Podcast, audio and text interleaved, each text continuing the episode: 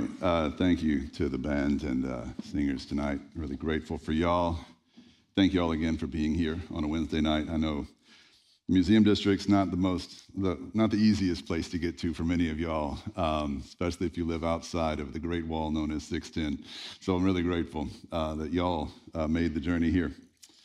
Uh, this, uh, this evening, we're going to not just have Ash Wednesday. We're also going to continue our um, series that we've been going through for the last, I don't know, three months now um, on the Gospel of Luke. And this series is called The Physician and the Facts. And uh, we're going through the Gospel of Luke. Luke was a physician. He was very much about finding the truth and documenting it in the most meticulous way possible. And tonight's message is going to be a little more concise than most of the messages in this series but we are sort of recording it as part of the series um, because it's an important part of Luke that we're talking about tonight. And we planned Ash Wednesday to, to intersect with this passage that we're going to talk about in a little bit. It's, uh, it's going to be part 13 of 22. So we're in the home stretch now, baby. So by Easter, we'll be uh, winding down with this uh, series. now, once again, just want to sort of set the table so to speak, because by the end of tonight, if you're willing, we won't, we won't do this without your consent. But if you're willing to come forward at the end of the night and receive the sign of the cross on your head or your hand in ashes, which is a, just a black uh, sort of ash that we prepared up here, then that's sort of where this evening culminates. And I just want to own the fact that that is extraordinary and weird, and it also requires an exceptional amount of trust from you because Pastor Gio and I, we could write anything we want on your head, on your head, and you'd have to walk around with it. So this is an act of trust. It's one of them, like a trust fall exercise almost. Um, because you never really know what you're going to end up with. And even the ones that are supposed to be crosses don't always end up looking like crosses. It's uh, it, not all not all pastors are equally artistic. And somebody sent me this chart a couple years ago that I want to share with y'all, just as a yearly reminder of the, the range of possibilities. And I love the names that they gave these. So you probably can't see it very well in the back, but you've got things like the big one on the top row called the Father's Revenge, which is hilarious. You've got a really really sort of a hard to see one in the middle row, and that's called load toner. That's what that's called because the printer's out of ink in that one, right? Um, you got the Harry Potter over here. Uh, I like on the top left, first in line. That's the name of that one because it gets sloppier as you go, um, and uh, the the ash starts getting everywhere. Uh, they're all they're all really great. The Harry Potter. I promise not to give anybody the Harry Potter because witchcraft. All right, so uh, we'll steer, steer clear of that, of that tonight. Um, now, if you think this is just a joke, I ran into real life evidence today that that, that chart you just saw is a- actually quite accurate. And uh, I happened to see this sweet, sweet old couple at Picnic, which is a lunch spot up Bissonnet where I was having lunch and hurriedly finishing my sermon today, and because I'm a procrastinator. And, uh, and this sweet old couple came in with uh, crosses on their foreheads, and, and I knew they had just been to an Ash Wednesday uh, service. And if you think that chart I just showed you is unrealistic, allow me to present to you my new friend Buzz, who is sporting the Father's Revenge. and his dear wife, Margie. this one hasn't been named yet. But it is a reminder that clergy are not perfect and that you need to lift your hair off your forehead when you come forward, otherwise, it's going to be real messy. All right? So, poor Margie, she was real, real disappointed with her cross this year. but she was a good sport, letting me take a picture of it. Anyhow, oh man. Um, so the, the real question is, uh, is why ashes and what do, what do the ashes represent, right? So ashes and dust are somewhat synonymous in the Bible. And if you really look at scripture, it's shocking how often ashes and dust come up in scripture. Like the whole book is kind of a story about ashes and dust in a weird way. Like it starts very early, as early as the first and second chapters of Genesis, when God is making everything. Genesis 2, verse 7 says that the Lord God formed a man from the dust of the ground and breathed into his nostrils the breath of life, and the man became a living being. So, what did God make us out of? Dust. Now, he made us out of dust, but he also said we're very good when he made us, right? So we are what? Very good dust, that's right. We're good dust, all right? So we're not just dust, we're good dust. And it's pretty shocking to me that that's how the Bible has described humans in our origins for thousands of years. And just now, in the last few decades, science has begun to catch up with the Bible as they've been able to dissect what exactly it is human beings are made of. Guess what they found? We're made of dust. and not just any dust, we're made of dust from the stars. 97% of us and our makeup is shared exactly in common with the stuff that makes up the stars, which is pretty shocking. It's almost like we're not just regular old dust, we're what? Stardust, pretty cool dust, very good dust. It's almost like the Bible's been right for a long, long time. And we're just now catching up to it in our understanding. Now, it, it, doesn't, it doesn't stay, the story doesn't stay very good very long. It only takes humans a, a few chapters, really, to screw everything up and uh, to make something very good into something very bad. And by Genesis 3, this is what God is saying to Adam after he and his wife Eve committed the first sins.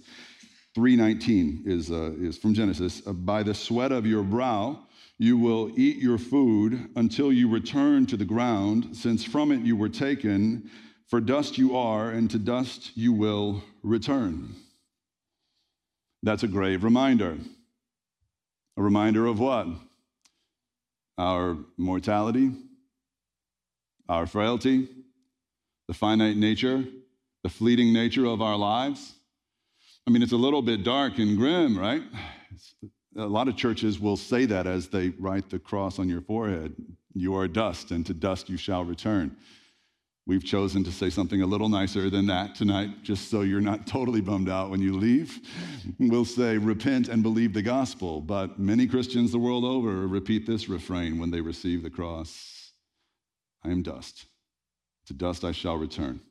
It sounds hateful and rigid and harsh, but it's really not. It's just reality. And the fact that we are dust and to dust we shall return is a reminder that we are really nothing in the grand scheme of things, and our only way to really be anything at all is to be reconciled to the one who made us out of dust and called us very good. That's the only way, really, is to understand that our eternal destiny, if we are to have one, is entirely wrapped up in our reconciliation with this God who made us from dust. And that reconciliation is what we're here to think on and reflect on and celebrate because it only is available to us through the life and death and resurrection of Jesus Christ, right? So we have all kinds of examples of dust popping up in Scripture. God's promise at the end of Scripture is to redeem and indeed recreate all this dust to reflect the full glory of his kingdom. So God isn't done with dust, even if you feel like you're just a pile of dust because of your past or what you've done or your shame. You don't need to let that overcome you because God's not done with any of this dust yet. And that's what we come here to remember. Now, let's get to this passage from Luke. It's, uh, it's on point with what we're talking about, but it's, uh, it's a tough read. I'm not going to lie. It's uh, from Luke chapter 9. So if y'all want to turn with me, we don't have study guides tonight because I needed a break but from those. But we, we are going to read these passages, this passage, and you can find it in the Bibles, in the chairbacks in front of you. If you're just not feeling like thumbing through the Bible to find Luke, that's cool. Just read on the screen with us. All right. So, Luke chapter 9, verse 51. So, what I want you to know is that right before this, the disciples are doing what they often did, which was they are arguing about which of, which of the disciples were the best. It's like they were already denomination, denominationing, right? This just occurred to me. I'm, I'm spitballing here, but it's like they were already forming their factions. And you had some Baptists and some Methodists and some non denoms, and they're all like, We're the best. We baptize babies. We're the best. We refuse to baptize babies. We're the best. We're the best. And Jesus is fed up with it. Every time they talk about who's the best, who's the best, we're the best, he shuts it down. And the same thing happens here, but you'll see that the disciples who were always saying they were the best ones, even so far as to send their mama to Jesus so that she could tell him her boys were the best ones, they're still trying to prove their point in this passage. You're going to see it in a second. All right, now let's get into it. As, sorry to the slides person, the slides person in the back is going, What are you doing? All right. As the time approached for Jesus to be taken up to heaven, he resolutely set out for Jerusalem. Now, that verse right there, verse 51, the turning point in the Gospel of Luke. That's like it's game time in Luke. From this point on, it's fast paced. We're going to Jerusalem. We're going to Jerusalem for Jesus to die, and there's just going to be non- nonstop action. And so, this is like the pivot point in the whole story. At this time, Jesus uh, resolutely set out to Jerusalem, and he sent his messengers on ahead, who went into a Samaritan village to get things ready for him. But the people there did not welcome him because he was heading for Jerusalem. Samaritans did not like the idea of Jerusalem being ground zero for God's kingdom. They wanted it to be in Samaria. Okay, so when the disciples, here we go, James and John saw this, they asked, Lord, do you want us to call fire down from heaven and destroy them? These are the guys who thought they were the best ones. They were like, we'll do it. We'll totally do it. Be really cool. Watch some Samaritans fry, right? This is extreme, right? It's extreme uh, to say the least. But Jesus turned and rebuked them. Uh, and, and then he and his disciples went on to another village. So Jesus is like, cool it, boys, that's not our mission. You shouldn't take such delight in sending fire down from heaven on a bunch of people, no matter how much you might like to do it. All right. And so then we move to this next, uh, this next p- passage here, which is our focus tonight. Um, you're going to see three different things happen We'll talk about all three. First, as they were walking along the road, a man said to Jesus, I will follow you wherever you go. And Jesus replied, Foxes have dens, and birds have nests, but the Son of Man has no place to lay his head. What's Jesus saying there? Any ideas? I'm not rhetorical, I'm asking. What do y'all hear him saying there? Foxes have dens, birds have nests, but the Son of Man, that's him, Jesus, homelessness, he's destitute, right? He's, from a worldly standpoint, he's desperate, he's penniless, he's broke, right? He is on the run from the authorities.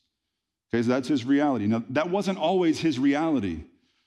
Jesus was not homeless for most of his life. He was, he was actually part of a great family. After the wise men visited, they were probably a very wealthy family. They were not hurting for anything. He had a good job, a good career. He had a home, first in Nazareth, and, and the Bible also says he had a home in Capernaum during, during his adulthood, during his ministry. But at this point, from verse 51 on, he knows he has no place to lay his head. And so, what he's saying to this well meaning believer who says, I'll follow you anywhere. And I feel sorry for this guy because I want Jesus to be like, cool, man, high five, let's go. Thank you. You'll follow me anywhere? Wow, that's awesome. That's what I would do if I was a pastor and somebody said, I'll be a part of this church no matter what, no matter where it goes. Pastor Eric, I'll follow the story church anywhere. Yeah, that feeds the ego. I like it. Not Jesus. Jesus is like, Are you sure? Be careful what you ask for. I don't want to make a liar out of you when you come and realize that this isn't a, a comfortable or easy life. Discipleship or following Jesus is, is not something that's for the faint of heart. And so the insinuation here, although it's not spelled out, the insinuation here is that this isn't what anyone expected Jesus to say. Certainly, it's not what the person who came to Jesus saying, I'll follow you anywhere, expected him to say. And if you really look close at it, you might be able to see what I discovered this week, which is there's a little bit of ego in this guy. Who comes out of nowhere as Jesus is walking down the street and goes, Jesus, you know what? I will follow you anywhere you go. I'm not like them. And I'm not like the Samaritans. I will follow you anywhere. Think about, like, it sounds good on the surface, but when you really look at it, you're like, there's something more going on here that bugged Jesus. That is what provoked Jesus' response. It doesn't get easier from there, y'all. This is the second move in this little passage here. Then Jesus uh, said, I'm sorry. Then Jesus said to another man, Follow me. But the man replied, Lord, first, let me go and bury my father. And Jesus said to him, Let the dead bury their own dead, but you go and proclaim the kingdom of God. Hmm. So this is the second guy that comes. And Jesus says, Follow me, the greatest honor you could be given. And this guy says, Lord, let me go bury my father. What's the man asking Jesus?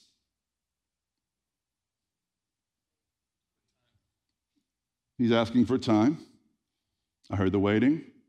He's asking for maybe to fulfill the, his duty as a son, which was a big deal for Jewish folks and most folks. His father was either dying or older. Maybe he was already dead, and Jewish sons would bury their fathers like a year after they died, after their bones could fit, and they were decayed and could fit into a bone box, and they were buried. Maybe that's what's going on. But the real answer to the question, what is this man asking Jesus, is nothing. Did he ask him anything? What did he do? He told him, Lord, let me go, bury my father. Lord, I'll be back. Lord, I appreciate the offer to be your disciple. I got a few things I got to take care of. Someone go take care of them. Again, there are shades of just this notion of guys not getting it, people not quite understanding what's happening. When Jesus resolutely set out for Jerusalem, and then he's telling guys, Come follow me, and they're like, Cool, cool, I'd love to. But I'm going to tie up some loose ends first. You can't call Jesus your Lord and then say, I'm going to tie loose ends up first and get back to you. He's either your Lord, and when he says, follow me, you follow him, or he's not, right? You see the, you see the, the conflict here? I'm just saying all this to suggest that maybe when we read this passage, we shouldn't just think, well, Jesus is kind of being a jerk, not letting him bury his father. Like we have to look a little deeper and see this passage for what it really is and, and see these people for who they really were at this point in time. Now, the, the third move here, this is the hardest one, I think. Still another said, I will follow you, Lord. But first, let me go back and say goodbye to my family. And Jesus replied, No one who puts a hand to the plow and looks back is fit for service in the kingdom of God. Whew. So he's like, you can go and you can go and say goodbye to your family, but you're not fit for service in the kingdom of God if you start following me and then turn away. And he uses an agricultural sort of reference to make this point, and everybody knew what this meant. If you were plowing a field and your hand was on the plow and you turned your head, you also turned the plow. You couldn't correctly plow a field by turning your head. Every farmer would have gotten what he was saying the idea that there's work to be done, it needs to be done right. Don't get distracted. This is too important. Even more important than telling your family goodbye. We talked about this passage today at our staff chapel. And one of our staff people, I'm not going to tell you who, one of our staff people said, I'm sorry, but I'm going to go say goodbye to my family because I, am not going to like end up on some missing ad in the post office or something. like I want them to know where I've gone. And I understand that sentiment. That's where the first, you know, that's where the first thoughts you're going to have are going to go hearing this passage. But I want you to really think about what this man, this third man, were he a disciple of Jesus? what might he have said differently? What might he have said other than, Great, thank you, I will follow you, but first, let me go back and take care of some business. So, I want you to think about that. I'm going to circle back that at the very end of this, of this message. But I want you to just see here what Jesus is saying about the concept of discipleship. I think less than 10% of the Christians I know are disciples. And I'm not sure what to do with that. There's a conviction that lays heavy on my pastor's heart, right? Because I think we're really good at making believers. Even at a church like this one, where we're all about convincing skeptics about the rationale of following Jesus or believing in him at least. So we're, we're making believers but the minority, only a slim minority of those who become believers actually become disciples. Because discipleship, which is, by the way, the highest honor you can be bestowed by Jesus, is an invitation to discipleship. And he extends that invitation to every believer. But discipleship is hard. It's not for Sundays only. I've only really recently, in the last couple of years, really gotten into discipleship myself. I've been a professional religious leader. That's not the same thing as discipleship. Just like being a good Christian it's not the same thing as a disciple, right? Discipleship is 24 7. It is not seasonal. It is not whenever you want to, you know, whenever you don't, it's fine. No, it's all the time. Because central to the concept of discipleship is following the act of physically actually following someone. And you can't follow someone, sort of. Like, just think about logically, there's only one way to follow someone, and that's exclusively, completely. Now, you can, you can be a fan of a lot of different people at the same time. You can be a fan of a lot of different things and teams at the same time. You can, you can respect and listen to a lot of different people at the same time. You can like a lot of different people at the same time. You can even love a lot of different people at the same time. But how many people can you follow at a time? Just one. You can physically only follow one person at a time. And so when we talk about discipleship, it really is an all or nothing kind of thing. When Jesus says, Follow me, it's not, okay, I will when I can. It's follow me completely, exclusively, and eternally. And this will come at a cost. That's the whole point of this passage. It won't be comfortable. That's why we adopted as one of our core practices at the story to challenge comfort. Because we might live in the most comfortable nation the world has ever known, and we live in a particularly comfortable part of it, Houston, Texas. Wonderful. But it's far too comfortable for a disciple. And so we have to seek our own discomfort in Jesus' name and for his sake. By giving away more than the average person might, by giving away more than we think we can, more of our time and energy, more of our heart, more of our money. Until it hurts, we give and we give because that's who Jesus is and what he did for us, and that's who he calls us to be. And this concept is something I was trying to communicate in a recent Maybe God podcast feature that we put out on YouTube and, uh, and other platforms.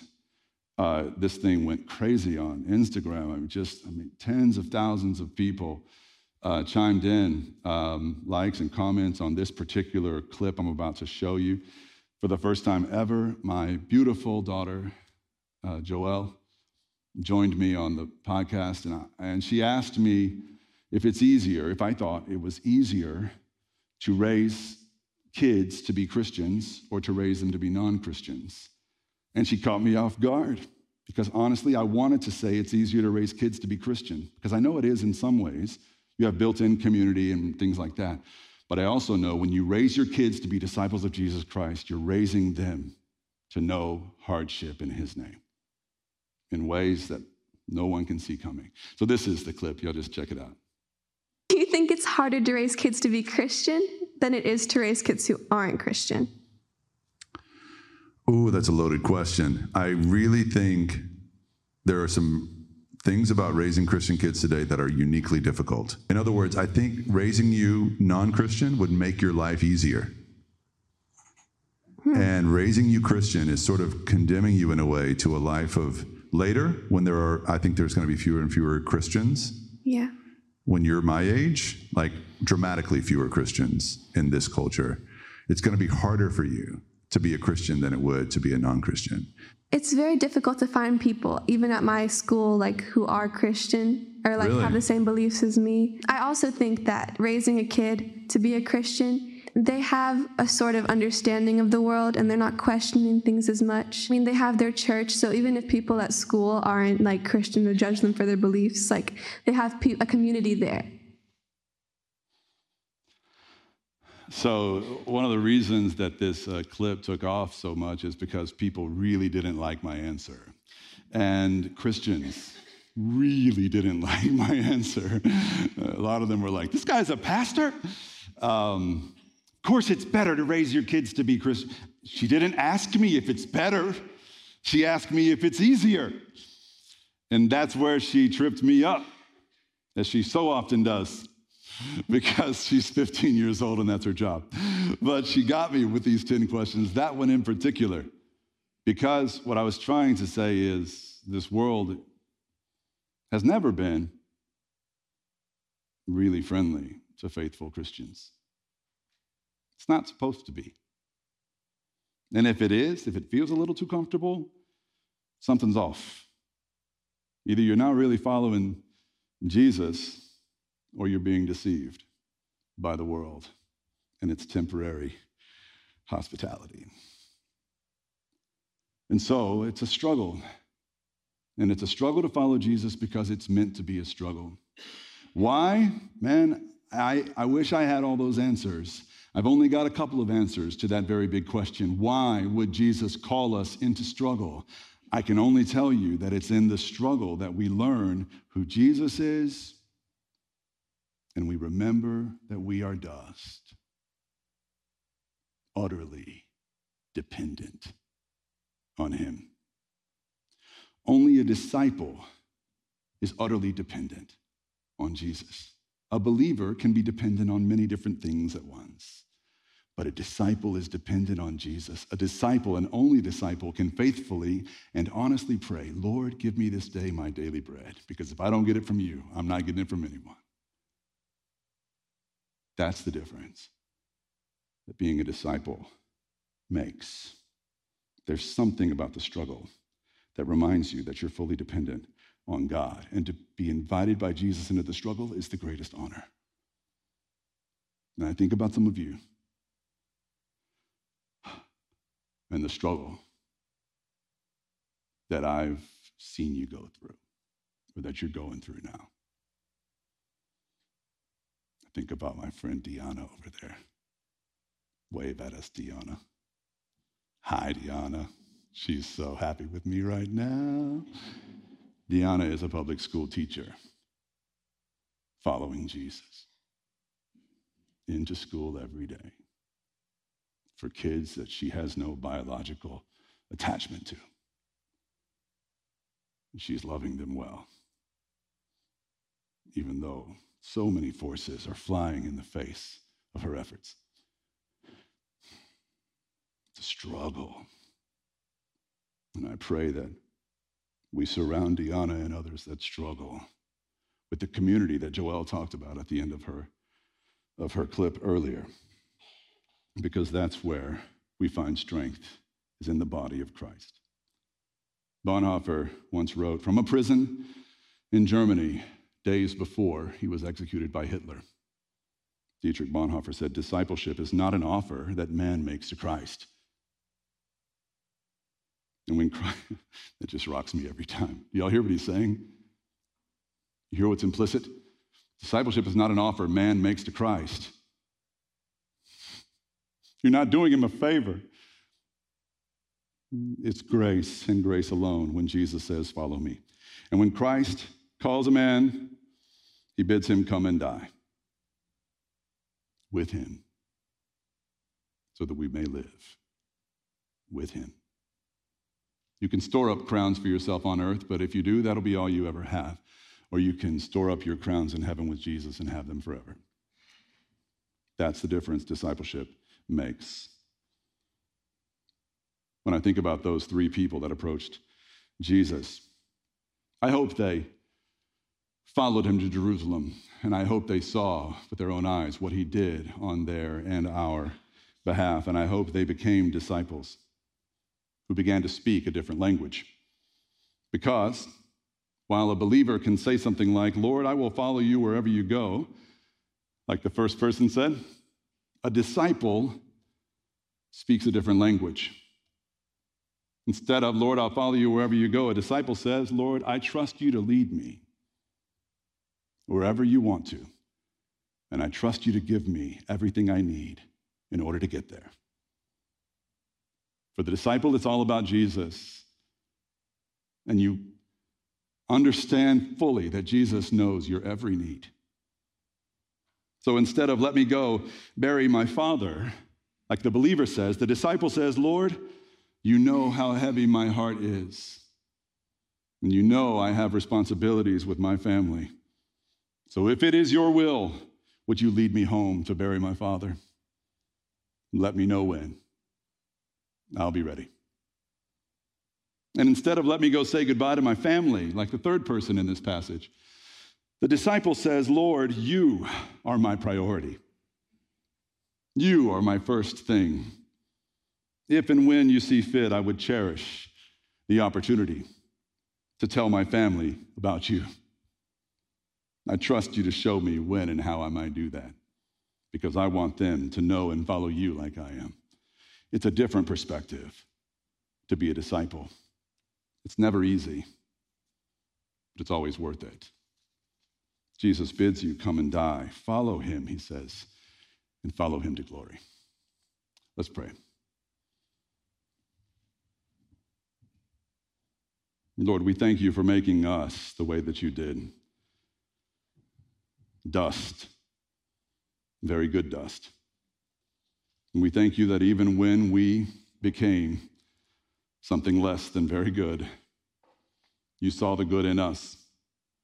You saw something in our fallen, dirty, dusty selves that was still worth dying for, that was still redeemable. And so you came. You came to restore and redeem that which had fallen. And by some miracle of grace, tonight we celebrate the fact that we can once again be very good dust. But it is only by following you to the cross, to the tomb, and to heaven.